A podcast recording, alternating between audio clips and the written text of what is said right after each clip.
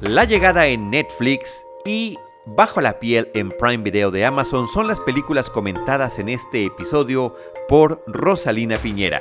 Bienvenidos a Cinemanet. El cine se ve, pero también se escucha. Cinemanet. Con Charlie del Río, Enrique Figueroa y Diana Su. Cine, cine, cine y más cine. Bienvenidos. Cinemanet. Hola, ¿qué tal? Bienvenidos a Cinemanet en otra emisión de las cápsulas especiales que hemos preparado para ustedes, para que disfruten de buen cine en casa. Mi nombre es Rosalina Piñera y tengo dos recomendaciones. La llegada del propositivo cineasta canadiense Denis Villeneuve, una película que pueden encontrar en la plataforma de Netflix, y Bajo la piel del no menos visionario director inglés Jonathan Glazer, que está disponible en la plataforma de Prime Video. Ambas películas tienen un tema en común, eh, que es la relación entre visitantes de otro planeta y los seres humanos. Y vamos a empezar con la llegada. Si no la han visto, esta es una gran oportunidad y si ya la vieron, pues estarán de acuerdo en que merece otra revisión. La premisa pues es el arribo de 12 naves gigantescas que son de procedencia extraterrestre que se van a situar en varios puntos geográficos de la Tierra, del planeta. Están suspendidas en lo alto pero no emiten ninguna señal y entonces pues precisamente parte de, ello es que despiertan el miedo, la intriga y cuestionamientos como quiénes son eh, y sobre todo lo más importante, a qué han venido muchos de los gobiernos y las fuerzas militares de, los países que están invadidos pues están preparándose para lo que ellos consideran pues un ataque bélico, ¿no? La invasión de otro planeta. Pero bueno, los científicos en tanto no ocurre esto, eh, tratan de encontrar una explicación lógica para las coordenadas que han elegido pues los misteriosos visitantes porque lo más desconcertante es que no son puntos claves ni en la actividad política ni económica a nivel mundial. Entonces lo que ellos hacen es plantear una convocatoria global para intentar establecer contacto con los alienígenas. Y aquí comienza lo realmente interesante de la película, ¿no? Lo que en cualquier eh, otra cinta sería un momento idóneo para comenzar con bombardeos alienígenas, ciudades destruidas y una cadena de desastres, aquí eso no tiene lugar.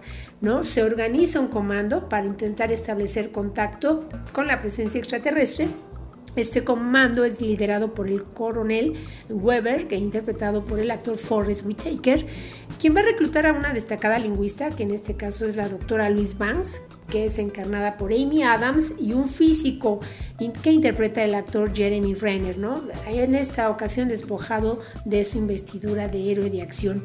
Y ellos van a tratar de establecer una estrategia de contacto, de comunicación, y lo que van a encontrar a través de estos... Eh, contactos justamente con los seres extraterrestres va a dar un vuelco a sus vidas, al sentido del tiempo, a la memoria.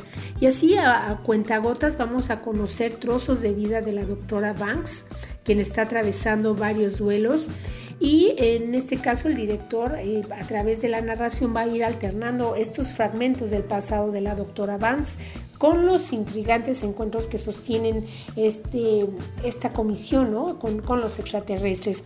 La película está basada en el relato Story of Your Life del escritor estadounidense de ficción Ted Chiang, quien suele fusionar lo que es la ciencia con lo fantástico y con un guion trabajado por Eric Heiserer, eh, que es el mismo eh, que trabajó una nueva versión de La Cosa del Otro Mundo que se estrenó en el año 2011.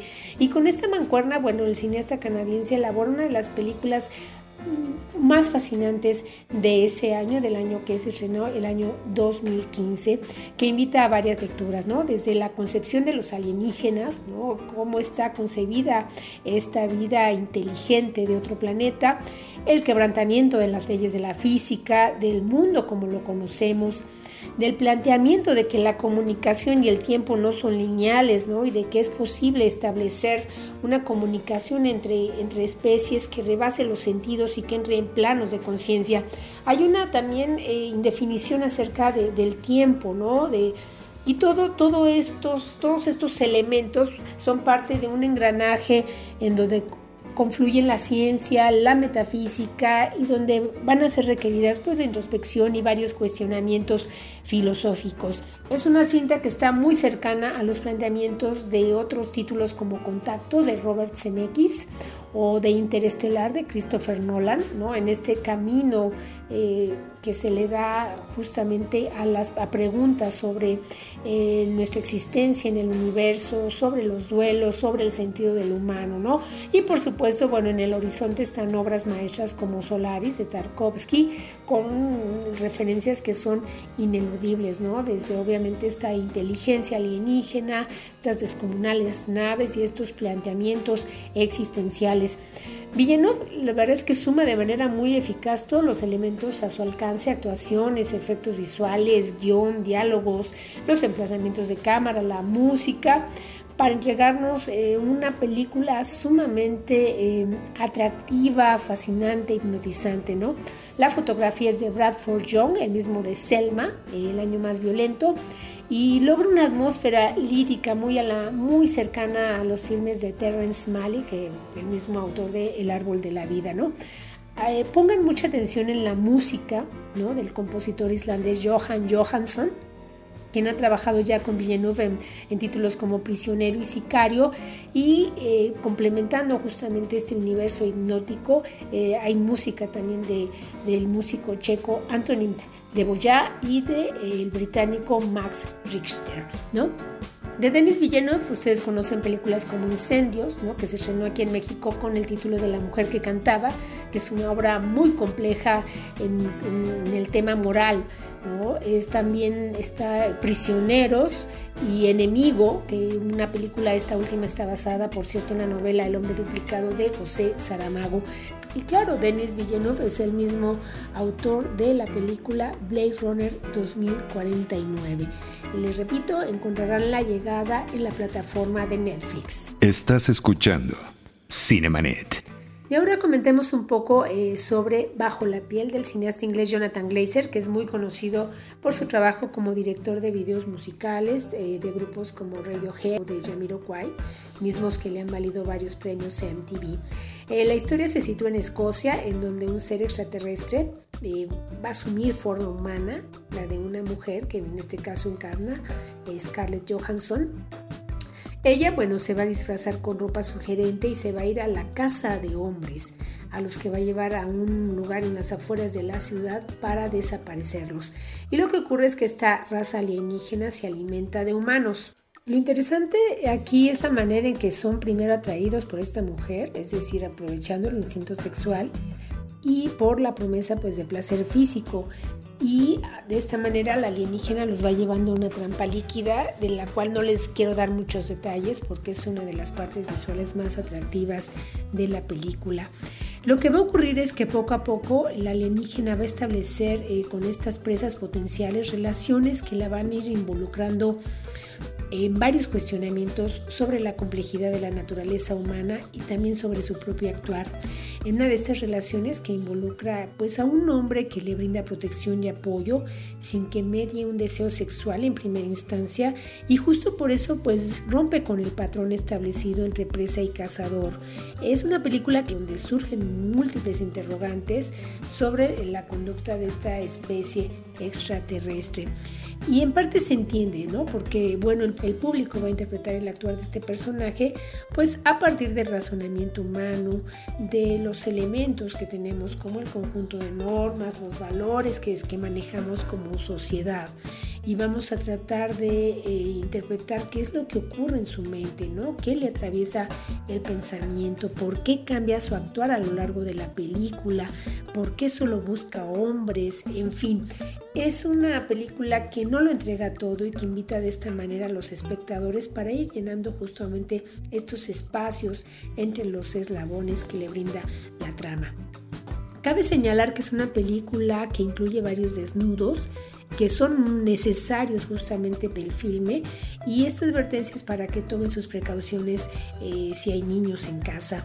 Visualmente es hipnotizante, Scarlett Johansson logra dar esa personalidad extraña eh, llena de matices, ¿no? De una alienígena que va cobrando, pues al parecer, conciencia y empatía, no solo con con una raza este, extraña de otro mundo, sino también con el género opuesto, porque aquí hay varios aspectos a analizar, ¿no? El hecho de que obviamente sea una mujer eh, que solo atrape hombres, ¿no?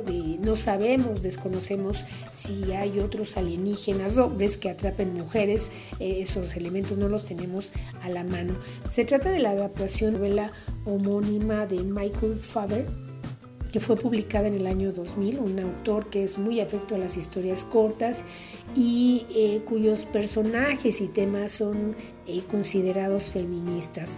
De Jonathan Glazer eh, conocemos películas como Sea Best con Ben Kingsley sobre un gángster que intenta dar un último golpe y una película muy peculiar que se titula Reencarnación con Nicole Kidman, en donde un niño intenta convencer a una viuda que él es su esposo reencarnado.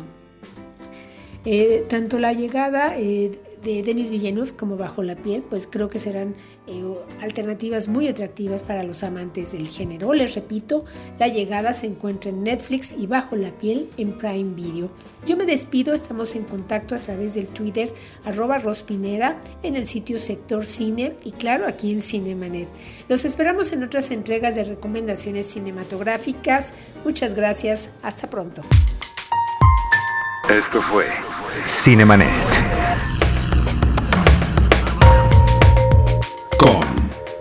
Charlie del Río, Enrique Figueroa y Diana Su. El cine se ve, pero también se escucha.